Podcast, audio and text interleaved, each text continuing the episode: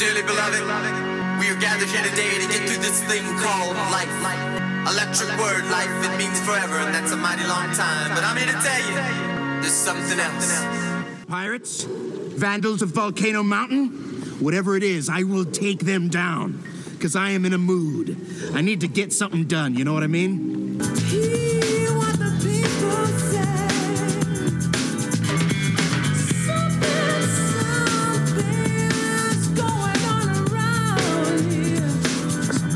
Here. It stone groove, my man. You are the most righteous. Yeah, right. Just get the fuck out, man. Let's go. Shit. Come on. Welcome. This is the Dad La Soul Extra Show. It's 60 minutes of fatherhood, funk, and foolish. Irrelevant chat ideas for the pub, your WhatsApp group, the school run, everything in between. Um, I'm one of the hosts. My name is Dan Flanagan, and I am joined by the effervescent Jim Coulson. Fizzing all over the place. That's what I tend to do. You're a bit like a soda stream that's got out of control, aren't you?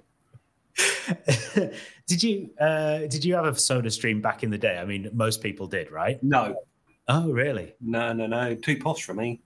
Okay, right, fine. I didn't realize who I'm dealing with now. Um, There's a class divide here already, isn't there? yeah. See, that's good. It's good to have differences, isn't it? Yeah. Um, so you didn't really kind of play on those. We put milk in it once to try and get make fizzy milk. Uh, How did that work? it's not recommended. It's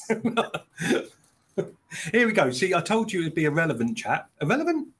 Irreverent. chat. Irreverent. Irreverent, that's it. So what we're going to do is record these every couple of weeks um, and just have a little chat about what it's like being a dad, what we like, what makes us laugh, and hopefully you might find it mildly entertaining or offending, depending on your view of the world. Um, Jim, should we talk about how we met? Because we've been working together now for about seven years and we've Yeah. never physically been in the same space. No, that's weird, isn't it? Like I, in many ways, I quite like keeping that run going because it, it seems so ridiculous. that the longer that we don't meet in actual person, I think that will be uh, be funnier. It'll be odd because I don't know how you smell. And if I meet you, I know how you smell. Not that you smell horrible, obviously, but well, maybe you do, but you know, the, the texture and the feel of you. Yeah, there is something about that, about knowing someone, isn't there? About being around someone, you, even if you don't really think about it, it's kind of subconscious. Go, oh yeah, I'm, I'm slightly concerned about that now as well.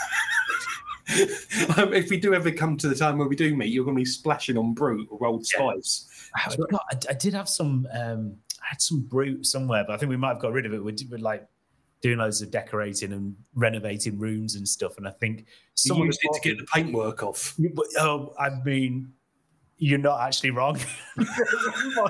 it, would, it wasn't Brut. Actually, it was Yardley. Remember Yardley? Oh, that, that, that was for um, ladies, wasn't it? I don't know. I don't know. I think this is very gentlemanly. And I mean, I'd never actually put it on. Um, it was just a kind of a nice, kind of cool vintage display thing. But we literally did use it to strip some paint, and it was effective as well. So Well, I, I that is recycling and that is upcycling, and uh, I think there's a YouTube channel there, isn't there? Scents from the '70s that will rip paint off. what can you do with your 70s scent? Yeah. Oh, if Henry Cooper was around, he could come on and. Uh, Splash it all over. Oh, it'd be lovely, really lovely. But no, genuinely, uh, it's so funny that you said that because we genuinely did at one point. We didn't have any white spirit with us, so we just went, "Let's see if this will work. Oh, it does. Okay, fine. the thing that you're cleaning then smells of 80s aftershave, but you know, take the rough with the smooth, don't you? It, certainly took the rough and the smooth off, didn't it? So, so yeah, uh, what way back when we started flirting on Twitter, I think. Did you approach me one evening, or did I approach you? I don't actually know what the story is. I think it was you. I think you. I made the first move. you made the first move, and I think you sent me a link to something that you'd written. Yeah. So I was doing some dad blogging at the time, and I, I looked at it and I enjoyed it, and I was working at a job where it wasn't stretching me. I had quite a lot of free time in the day. Having been sort of freelance all my life, really doing various things, I wasn't used to the idea of you having to sit there between nine and five, even if you didn't have any work to do. So one afternoon, I spent a long time looking through your old website, Don't Believe the Hype, and thoroughly enjoying it. And then uh, I think I tweeted something about it, and then we got in contact with each other, started chatting, doing video calls. Before like the COVID revolution in video calls, we were well ahead of the game. We were. There, was late. I remember sitting in my old old office late at night where I think the yeah don't believe the hype was the, the first blog that I'd written, um, and it was just there was a million and one mubbing blogs out there, and there was nothing that I could relate to, nothing that sort of represented me, shall we say, or the things I was interested in. So I just started writing and put it out there, and it was weird because then strangers seemed to like it, and that's odd, isn't it? You just I was just gas bagging in the evening, typing away because I was bored, sticking it out in the ether, and then you know, it was like, oh, somebody actually quite likes this. I was bit flattered and a little bit intimidated because then I started seeing all the stuff that you'd done as well as bewildered dad and i thought it was quite beautiful and quite charming and thoroughly funny very funny because you you were didn't you try to be a stand up? sorry let me rephrase this you were a stand-up comedian at one point excellent sellout at edinburgh I have performed stand up comedy on a number of occasions. I started at the same time as uh, some really good days. So I was just after Justin Moorhouse started. So he was still doing some of the gigs I was doing. Uh, a bloke called Gary Delaney, who um, you will maybe have seen on yes He's done all the TV shows. So me and him used to go to the same gigs together all the time, these big open mic gigs, doing five minutes. And it was quite like looking at how successful he's been now, I felt like I kind of got a little insight into him early on. Um, and so there were all these people, uh, Shappi Khorsandi maybe was had been going a couple of years, Shazia Mirza was there, and there were a load of other people who became quite big and I did not. And I think it's unfair, really, if you know they're going to get this pass to stardom by just being talented and dedicated and hardworking, and and I don't get it by being a slob and not really working on my comedy. So I had. I'd done the gigs. I enjoyed doing it, but I put no effort in. And unsurprisingly, these other people have gone on to be hugely successful, and I have not. well i think they slept their way to the top especially gary delaney Yeah, well, well, he's, I mean, he is married to Sarah Millican, isn't he? So is he really yes, he is. Oh, I did not know that, um, and obviously that is com- probably completely false. If any legal people are listening, just just for the clarity, uh, why did you not sleep your way to the top, Jim? Um, because I uh, I like to do things the hard way. Um, Ooh, uh, pardon the pun. Yeah. I don't know. I've never. T- I've, I, you know what? I'm terrible at networking. Yeah. And, and I know you're quite a, a good sort of person for getting in there and talking to the right people and you Yeah. know starting conversations. I'm really bad at it, and I think that's also why my radio career failed as well. I mean, I lasted a lot longer in radio. I lasted about 20 years, and I did get some pretty big gigs. Um, but also, by the same token, I could probably have done myself some more favors by not being a grumpy chuff and actually talking and schmoozing. but yeah, I, there is a bit of smoozing that has to be done. You know. I'm not always comfortable with it, um, and I do. I suppose I put my hat on, and I become Dan Lassalle. There, that's very different to me as an individual when I'm at home in my pants with a pot noodle, you know, not wanting to talk to anybody. So I think there's two very different sides of my. Okay, it's it's needs must as well, I suppose, because if I do that, Yeah, when you rely on funding and rely on partnerships, you, you have to do that, don't you? Yeah, yeah. It's I did used to go to in a previous role uh, a lot of business networking things, and I'd turn up late, and then go and hide in the toilet, and then leave. Mm. You know, I maybe even spoken to one. I was so socially awkward, um, and it was a pain because it was part of my role. But I just like I hated it, and I was hating the people I was having to talk to, about stuff that wasn't very interesting. You know, no disrespect to accountants, but when you've had 15 accountants pitch at you, continuously trying to sh- shove their business cards down your throat, so there needs to be something more to this world. Um, but th- yeah, thankfully now I get to network with some interesting folks that are doing some good things. So, And do, do you still get nervous before you go into those things, or do you, Yeah. sort of something you know you can do? Ah, no, no, no, no, no, no. It, well, it, I suppose it depends on the on the event and what the format and the the theme of the event is. Um, I suppose now the the organisation and I've you know I've got a little bit more profile, should we say? It's nice that people. I tell you, there was a weird, weird thing. I went up to um, Houses of Parliament, like you do. Yeah. Plan, drop that one in. Okay. yeah, yeah, yeah, yeah. As a, a guest of Elliott Rae and for the Working Dads Awards. And I'd been the year before and I felt like a massive imposter, like really awkward.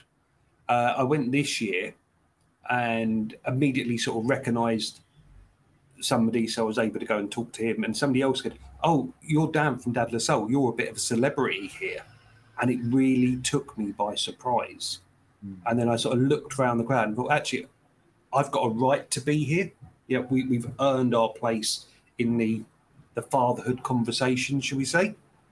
Um, so it's I suppose slowly chipping away at that imposter syndrome. But for years, that was that was heavy in my head. Put it that way.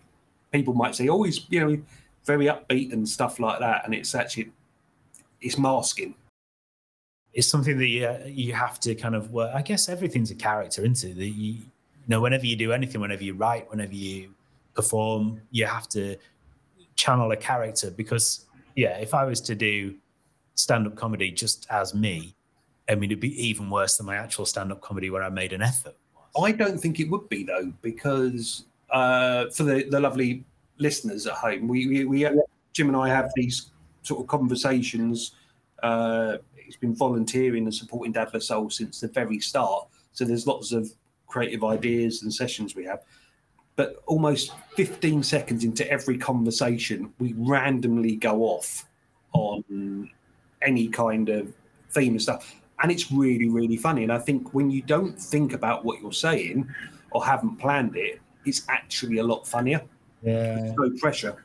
if if anyone's listened to the Dad La Soul sessions or watched the live stream, where I'm constantly aware of the fact we have a lot to fit into this live stream, and there are timings that I vaguely need to stick to, and then I'll go, well, let's have a chat with Dan. Let's just do interesting things about Dad La Soul, and then we're talking about turkeys with hats on or something like that. Five minutes. I realise, oh well, th- everything's going to be late now, but this was quite funny. Yes.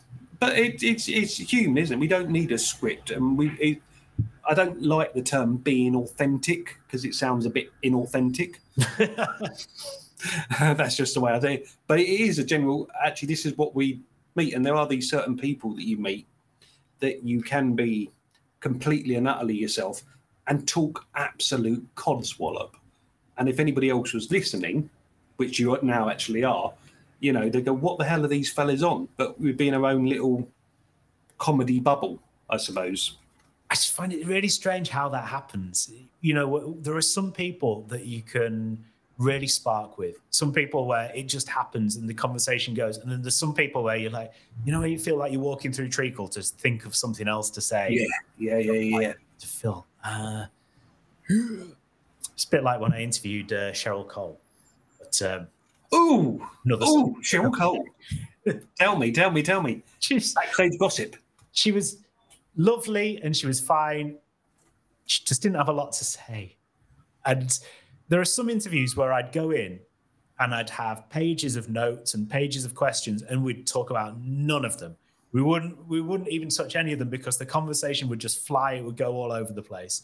There are some, like Cheryl Cole, it'd get to the end of the questions, like, oh, I've got 10 minutes with you. We've only taken two. Um, so that's I'm that's on me as the interviewer, also a little bit on her as the interviewee. You could have asked her, in what world did this sounds really disrespectful? What world did she think she was so important that she was allowed just to have one name? Yes. It's- That's quite a big thing, isn't it? Because usually that's a decision made by other people, but she Yeah. definitely marketed herself as just Cheryl. Yeah, as uh, my partner's called Cheryl, and she was older than Cheryl Cole, and is Cheryl, o- older than Cheryl Cole, so she got there first. So if they were to have to meet, I think there would be issues. Yeah. It's like my daughter and Disney, you know. She was born, Ah, she was called Elsa. Three three or four weeks later, Frozen comes out stealing a, stealing a name. Was she happy about that? Uh, she goes through waves of it. So once she got into Frozen, she really liked it. And now as she's getting older, I think she's a bit like, I'm not so sure. It's going to be one of those things, I suppose. It's going to, as she introduces herself as they get older, people are going to know that reference and pull out that song. So she's going to be stuck with it forever. Yeah. There was one point when she was about two or three and it was at a soft play, and there was a, an older lady kind of on the edge of the soft play calling to her daughter, and she was going, Elsa, Elsa. And I was like, Oh, your, your granddaughter's Elsa. And she went, Yeah. she was born before Frozen, but uh, they, you know, it came along and stole the name. And I was like, Me too, same here. But I immediately thought, I immediately thought, even though I'd hate for people to think I named my daughter after a Disney film, uh, I immediately thought the worst of this, and no, I was wrong again. Ah, there could be worse things to be called, though, couldn't it? Yeah, yeah. Uh, what about your other son, Pluto? I on the names thing, actually, Seth. Seth is my son, and uh, he said the other day he didn't like the name Seth. He wants to be called Steve now. Was Seth named after the character from Emmerdale Farm? well, I mean, in a way, but in a way not. Uh, it, seemed like a nice Yorkshire name, and we live in Yorkshire, so we went for it. It's, it's not got a root in Yorkshire. It's, I think it's from the Bible, actually. Um, but we didn't really look into that too much, which you'd have thought, having not looked into the name Elsa, we would have thought about You've got form, haven't you? um, I, it was only revealed to me in the last couple of years that my wife was pushing for Seth because she used to fancy uh, Seth from the OC. I don't know if you remember that particular team. Vaguely, I reckon it was Seth Armstrong from the Woolpack, and she just hasn't Oh, yeah. And one day he's going to grow those big mutton chops. That's a strong look that not many people can carry off, isn't it? No, exactly. That's it. Do you like your name? Dan? Do I? Uh, yes, I was named after my father and my grandfather. Um, but it, as a, a kid, I was called Daniel Junior, right. uh, and they were big shoes. Mm. So there is a a bit of a shadow because my dad was very good at what he did in sports and business and stuff, and there was always a high level to try and um, be like him. He, he was an accountant, and I actually ended up doing my work experience there, and it was sort of given that I would one day take over the family firm, but after about two hours of work experience, it became blatantly obvious that was never going to happen. um, Good to know then. no, they, so and I was up in the studio with some of the guys, and as a drawing board, they'd oh, just sketch out these plans. It weren't. I couldn't even do a straight line. So they stuck me downstairs in the basement with an ammonia printer doing photocopiers um, for two p a go. So I was getting high off ammonia and printing out these uh, these drawings. So yeah, I think actually I, I was chatting to my lad about his name. He's, he's called Nathaniel, which was okay. It's a bit like Daniel, but he's got his own spin on it.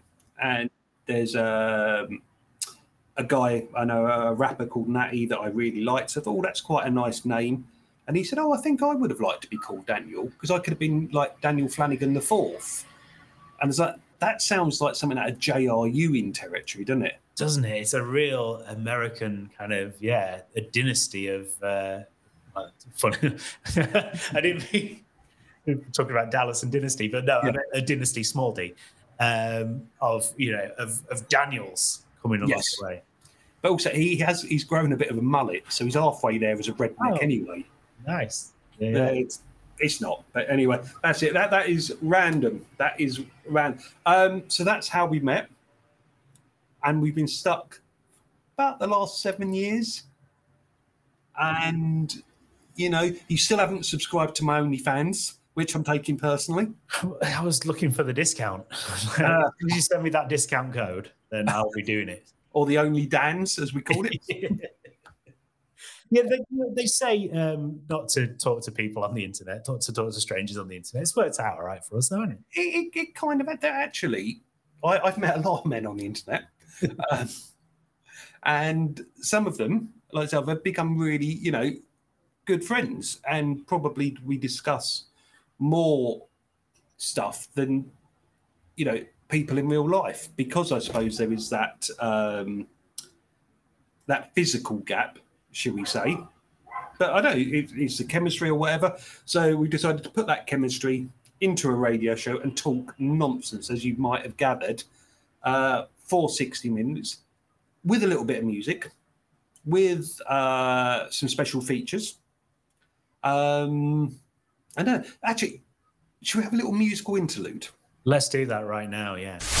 This is five minutes of funk mix put together by our friend DJ Blade. Have a listen to this. Enjoy. For the listeners, fuck the fans. This is for the for the listeners. Listeners, listen. This is for all all all, all, all concerned.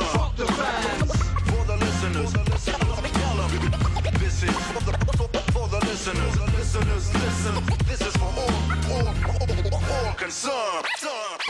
Fuck the fans for all the support. Fuck 'em for saving my life. Fuck 'em for opening doors. His kid off the streets, of course. Giving him a break of a lifetime like a Santa Claus. Why you have to buy the tickets and turn up at shows? I mean, I was comfortable when I was sleeping on floors. And I was limited to things that I could eat back then. When you decided to enter my life and be my friends. And gave me the food to eat on a regular basis. Fuck you for giving a face to this prick that's faceless. Fuck your mom for the money she loaned.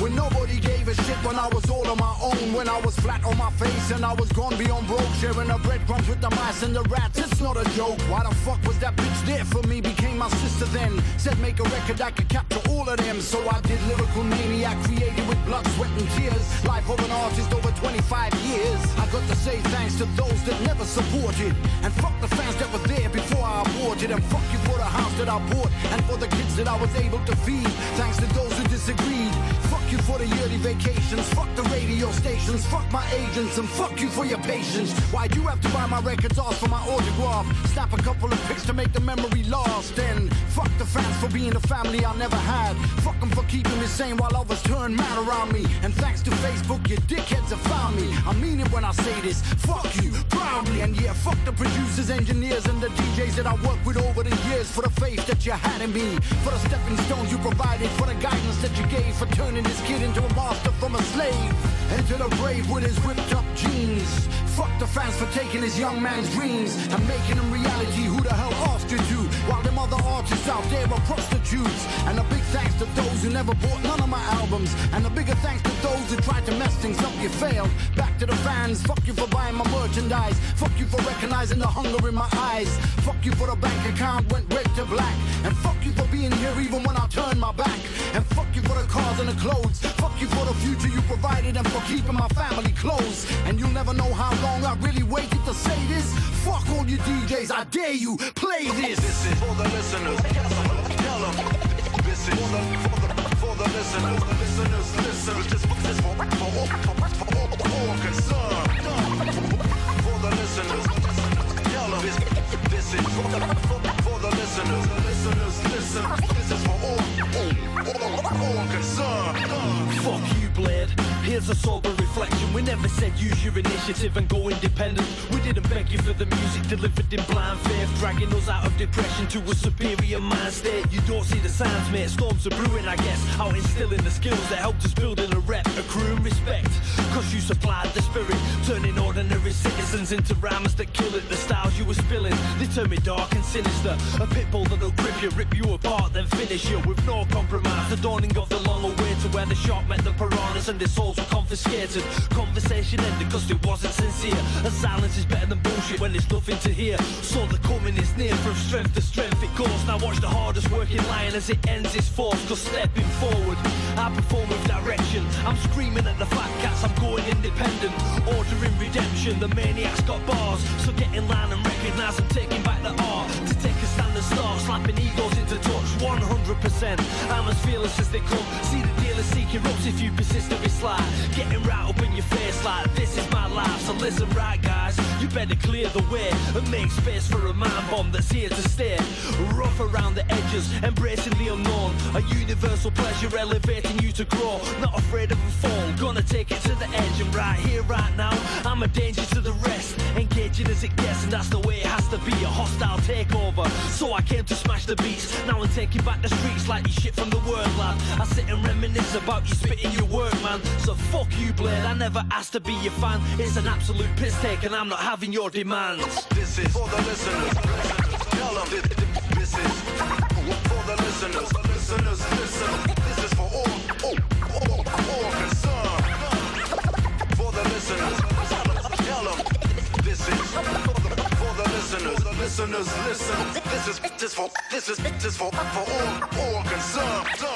Yeah, fuck all you fans for giving me a future, for making it possible for me to provide for my children. Fuck all of you for giving me the opportunity at a life that many only dream about. For getting me a house. You made all of that possible. All you motherfuckers, all you dickheads. You made that possible. Fuck the fans. Fuck you. Yo, Jake, what do you reckon?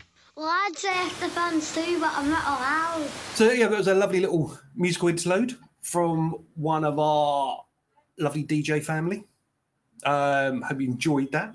Um, you can tell that I don't know which mix Jim's going to edit in, can't you? Because was it that obvious? I'm going to put something really terrible in instead, and then you're going to look like a right fool. It wouldn't be. Uh, we are very, very fortunate within the, the Dad La Soul community that uh, we have a lot of talented DJs and dads that used to be DJs that produce their own music and create mixes. So we put a little call out, and um, we'd have five minutes of funk to um, just so we got a chance to go and get a cup of tea, I suppose. Um, talking about music, Jim, you've been to a big gig, haven't you? It was so good. I went to see Spice Girls. I went to see the Spice Girls. Yeah, Um, Blue. big scary Spice fan. So. N-Dubz. And I I once introduced N-Dubz on stage. I'll have you know. How did that work out? It's fine. So here's N-Dubz, and they came on stage.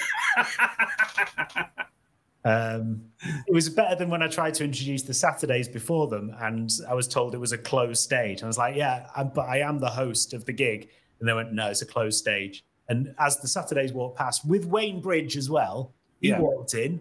All right, and then I was there going, "Okay, well, what? I don't know what I can do." So I don't think I introduced the Saturdays in the end, but I did introduce N-Dubz. But this is not. This is not the gig that I went to. What was it? I'm enthralled. The Mighty Pulp. Uh, I think if you're looking at bands from the Britpop era, and I know that's a tough thing to, dis- to describe and dis- distill, especially because Pulp had been around for about 15, 20 years before that, before Yep. getting any kind of success. I think they are the standout band from that era. Forget your Blurs, forget your Oasis, forget your Supergrasses. They were all fine. Pulp are the bands. They're just oh, everything about them, the music, the frontman Jarvis Cocker is a just a- an absolute presence. The satire, the lyrics, it's just amazing. And I was very excited to go to Finsbury Park to see them. Who else was on the bill? On the bill, there was Wet Leg. Um, Yep. And there were some other people who I didn't get to see because we only got down to London quite late. Yep. But uh, Wet Leg were pretty good. But what you know what they do with these big gigs? They always make it so the sound for the support acts is, is all right. Okay, Yeah. it's fine. And Wet Leg sounded fine. Quite like the music.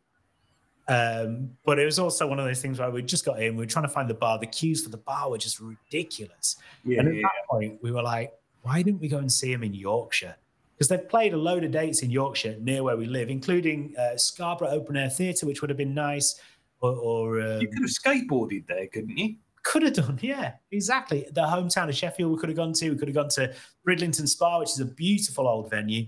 Um, but we thought, because we used to live in Finsbury Park in London, we thought we'd have a nice time down in London with our mates. Didn't really work out because we had too much to do here, so we had to just like go to London and come back straight away. Yeah. Um, and it was a bit like the queues are too big. We're not going to get any booze. It's one of those where you have to queue for about three quarters of an hour and then come away with as much beer as you can hold. you're not, you don't want to get back in that queue again anytime soon. Yeah. But we then found a space, and actually, as soon as they came on, oh my goodness, it was just, it was, it was the best gig I've been to in years and years. It was, Was it the biggest gig you've been to in years as well? yeah, I guess it was the biggest gig I've been to for a long time. Um, oh, I suppose Have you seen them before?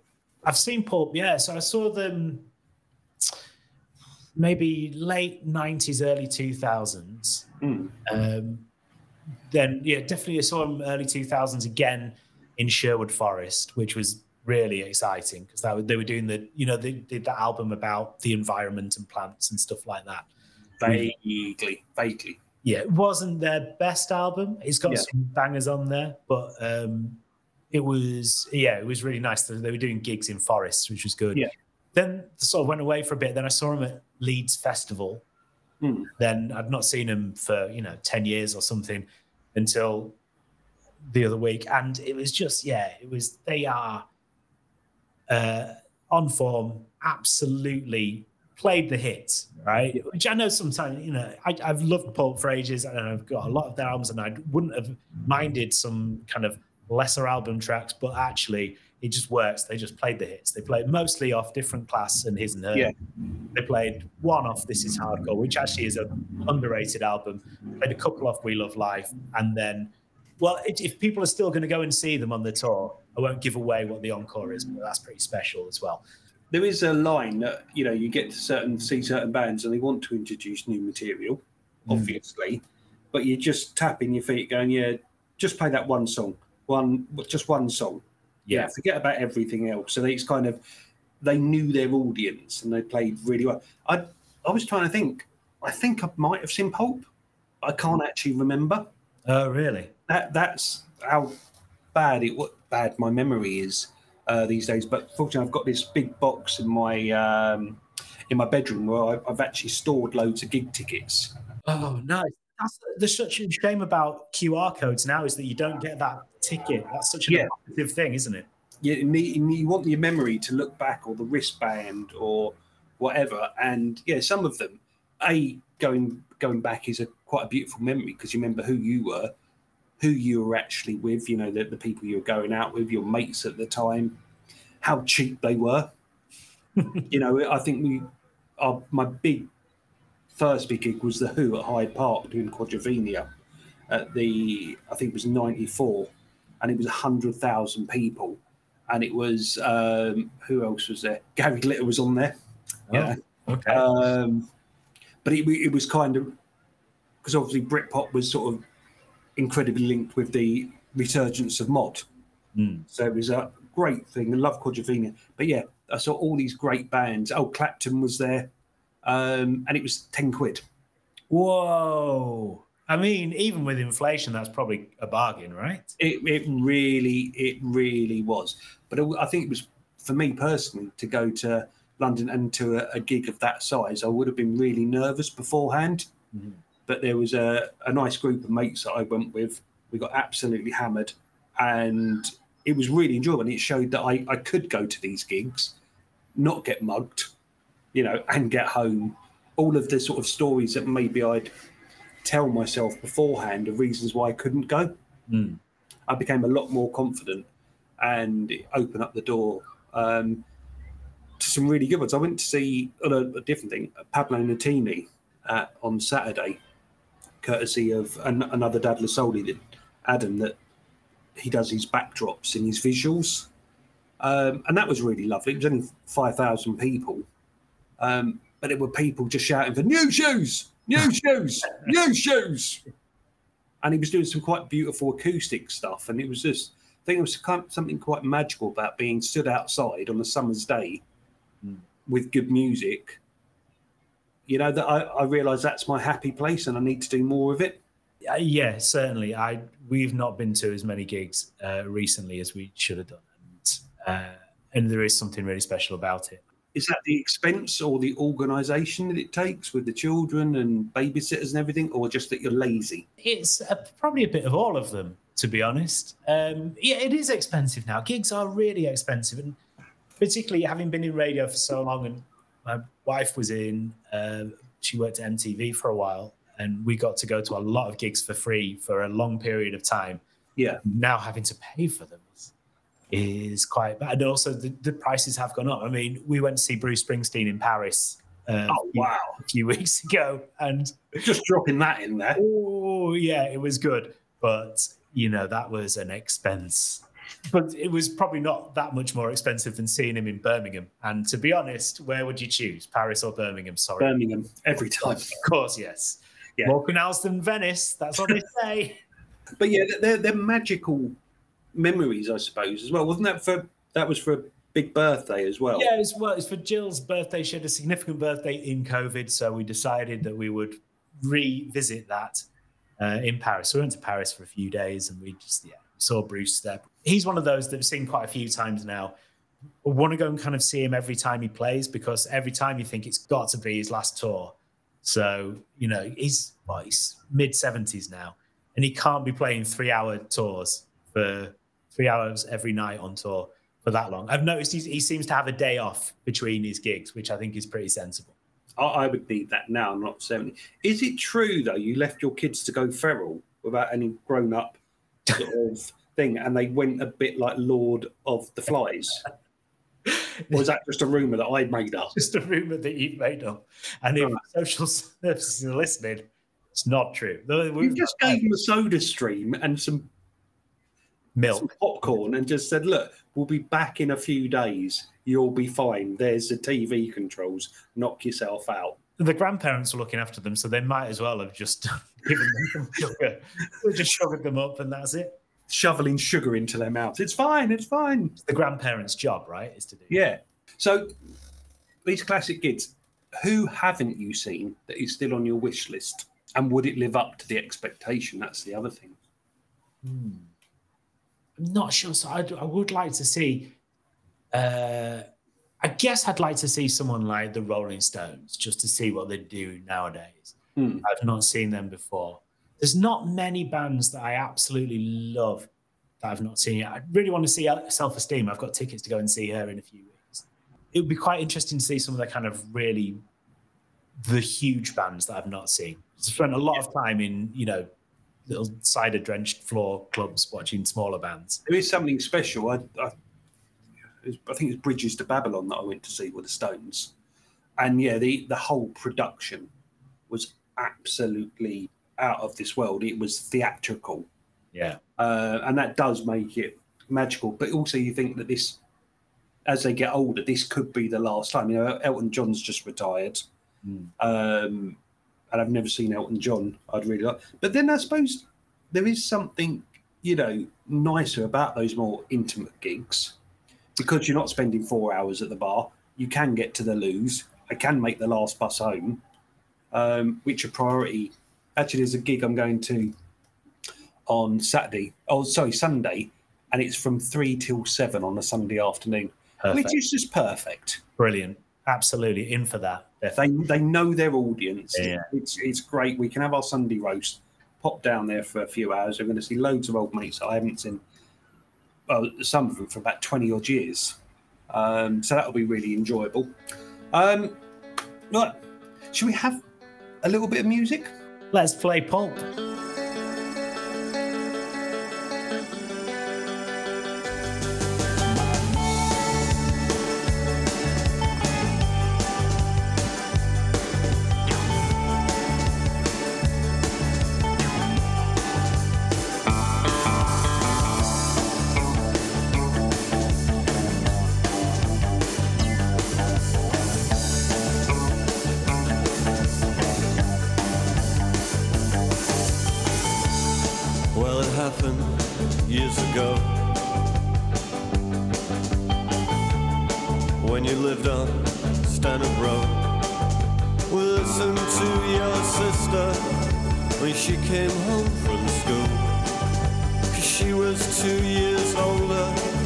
Had boys in her room. At least outside I heard her. Alright.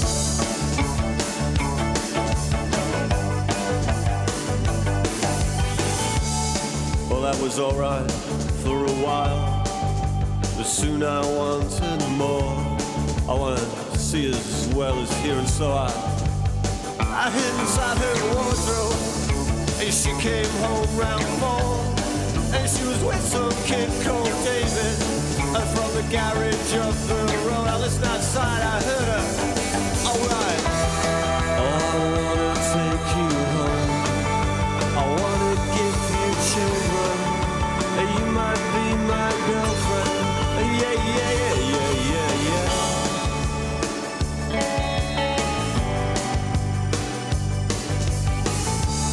When I saw you next day, I really couldn't tell. Cause you might go and tell your mother. And so you went with me. Oh yeah, me was coming on. And I thought I heard you laughing. When it's mom and dad were gone, I listened outside, I heard you.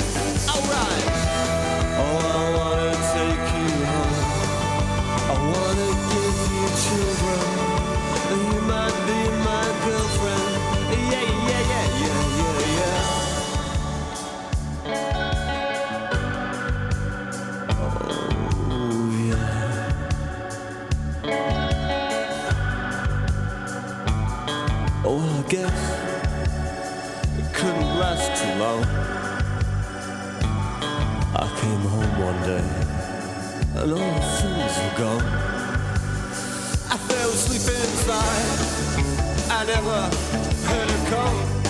Oh, I opened up the wardrobe and I had to get it on. Yeah, oh, listen. Oh, we were on the bed when you came home. I heard you stop outside the door.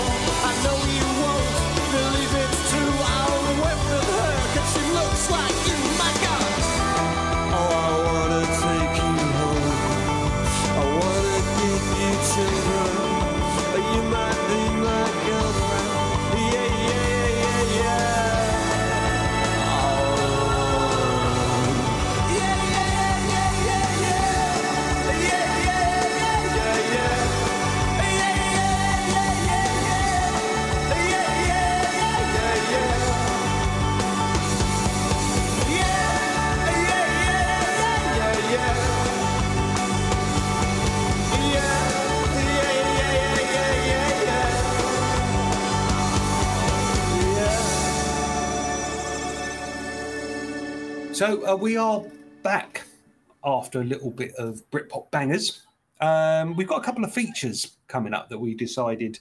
We spent hours on this production. I have to say, I've I've told evening after evening after evening. We haven't just put a Google Doc together in four minutes and just slapped down the first ideas that came to head. I'd, I'd hate you to think about that. That would be really below us. It, it, it would be. We we owe it to you as listeners, even if it is three of you listening, uh, to give our hearts and souls to this. So, um, got a little bit, a little feature. It's struggle and celebrate. So, Jim, I would like to know what you are struggling and any wins that you would like to celebrate. Currently, um, struggling with tiredness. It's I know that's kind of like a parenting constant, but yeah, at the moment, I you know sometimes when you can catch up with your tiredness.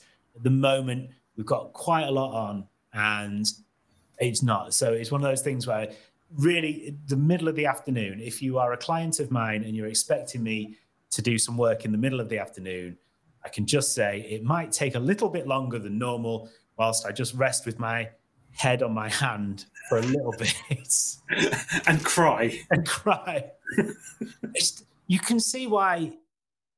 I, I- you know, I don't want to overplay how tired I am, but you can see how sleep deprivation is a torture technique, right? Because it does matter, right? It does. If you don't get enough sleep, it really wipes you out sometimes. It's the quality of sleep uh, um, as well. But saying that, I was at a, a swim and beach sauna group that I go to for courtesy of another Dad Solly, and there was a lad I was talking to there. He started intermittent fasting.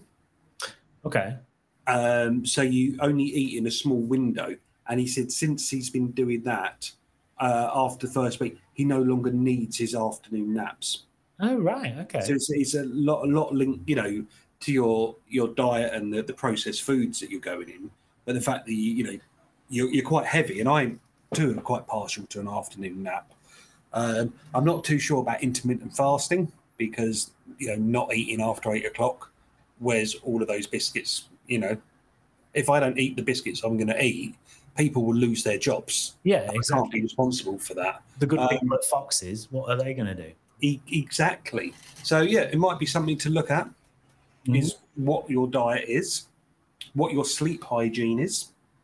Okay, sleep hygiene. That sounds Sleep hygiene. So that is what your bedtime routine is. right. You know, are you stuck on the screen? Is your phone nearby? You know, is the surrounding space that you sleep in peaceful and calming? Mm-hmm.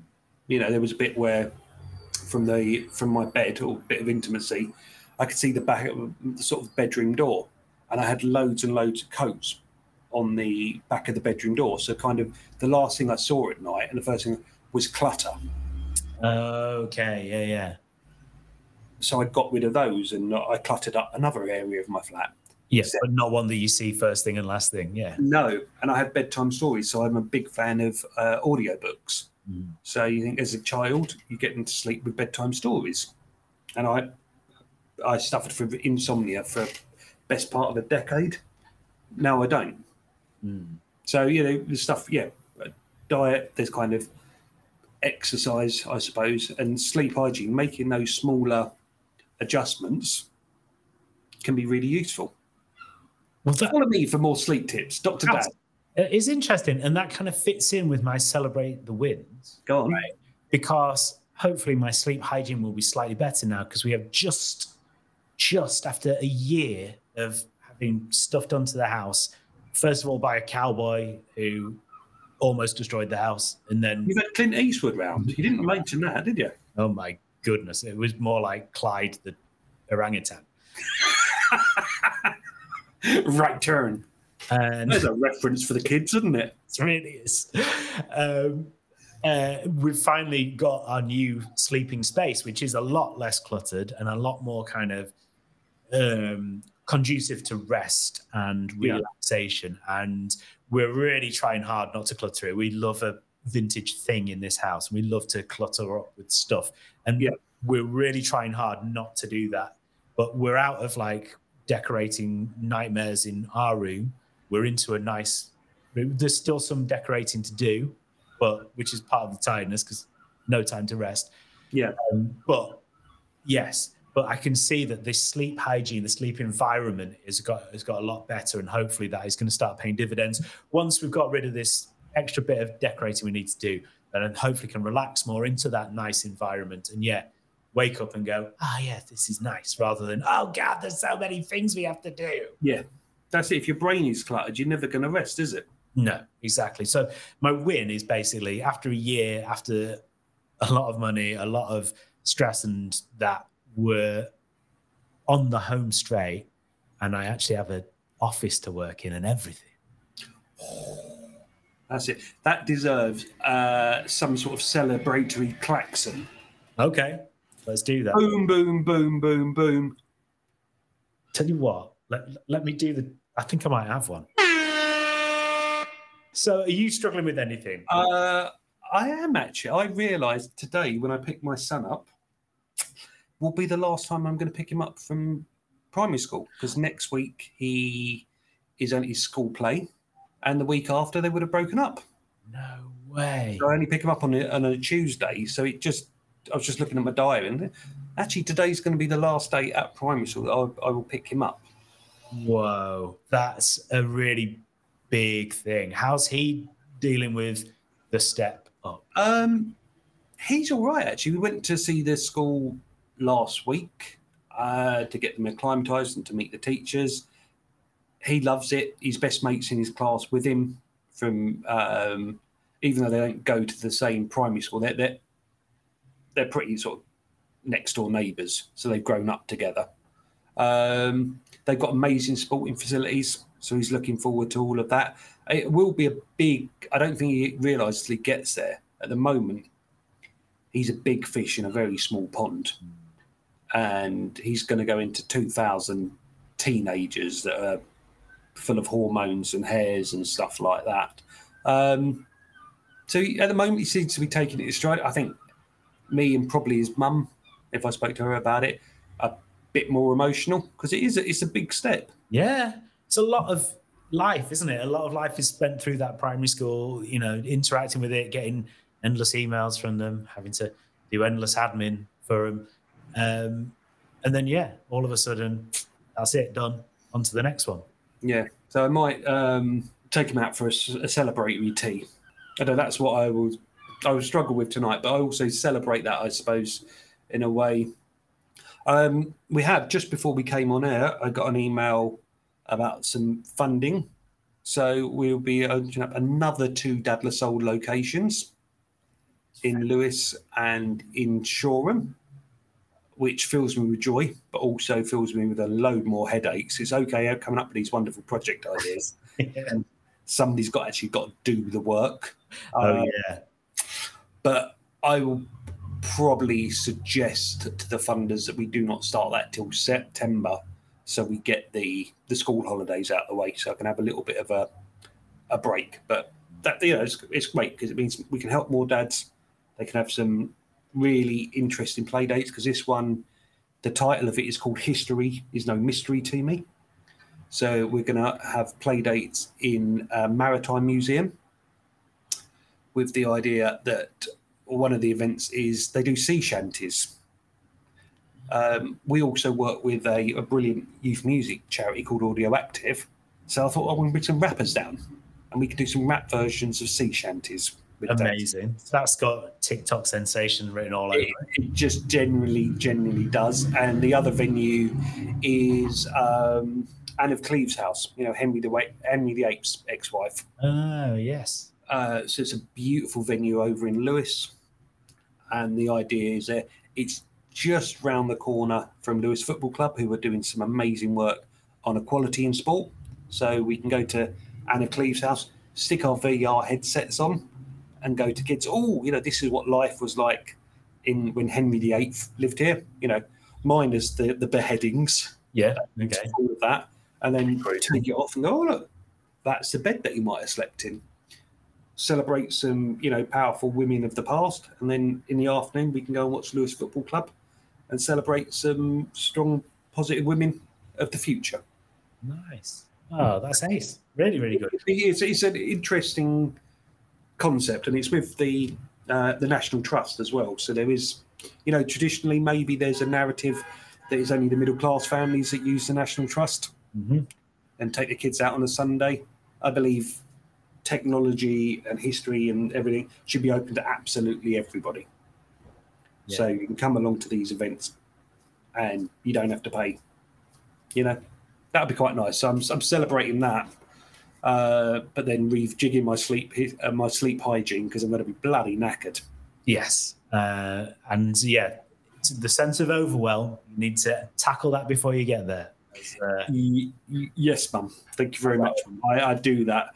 Um, so yeah, that's it. I think that's pretty much. We've got some. This is the first episode of Dad La Soul Extra.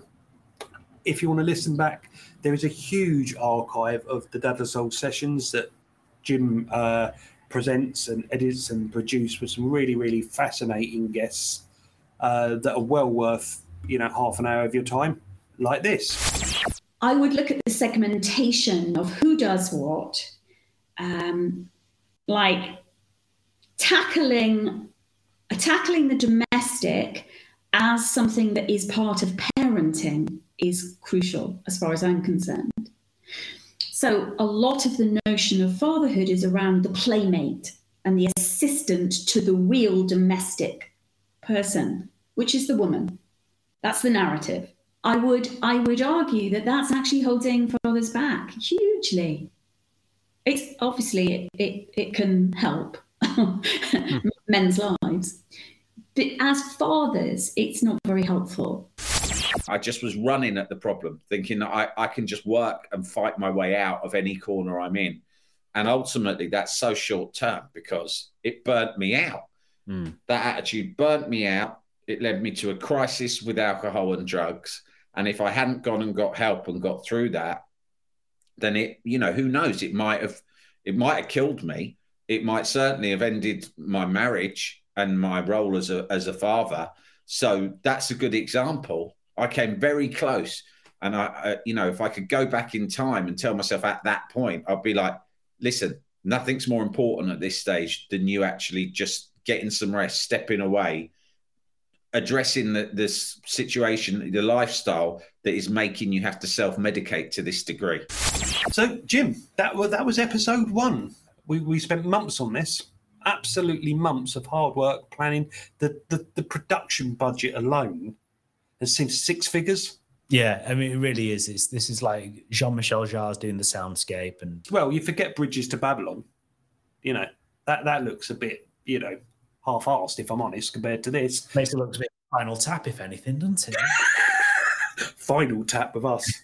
Nobody's going to listen and go, no, let's not do this ever again. Should we finish with a dad joke? Because I feel like that's the sort of thing we should do. Well, you, I think that's a really nice way to end. So, people, get your pens and paper ready because you can steal this and claim it as your own. Why did the baker have smelly hands? No idea. Because he needed a poo. Yeah, that just sums up the level of production here, doesn't it? I think if, if people like to like and subscribe um, and share with their friends, please, Yes. you could do that. And I tell you what, if we get enough likes, reviews, subscriptions, I'll never tell another joke again. Yeah. No, I, I think there's lots of reasons to subscribe, but because in the upcoming episodes we've got a range of. Uh, I know sort of.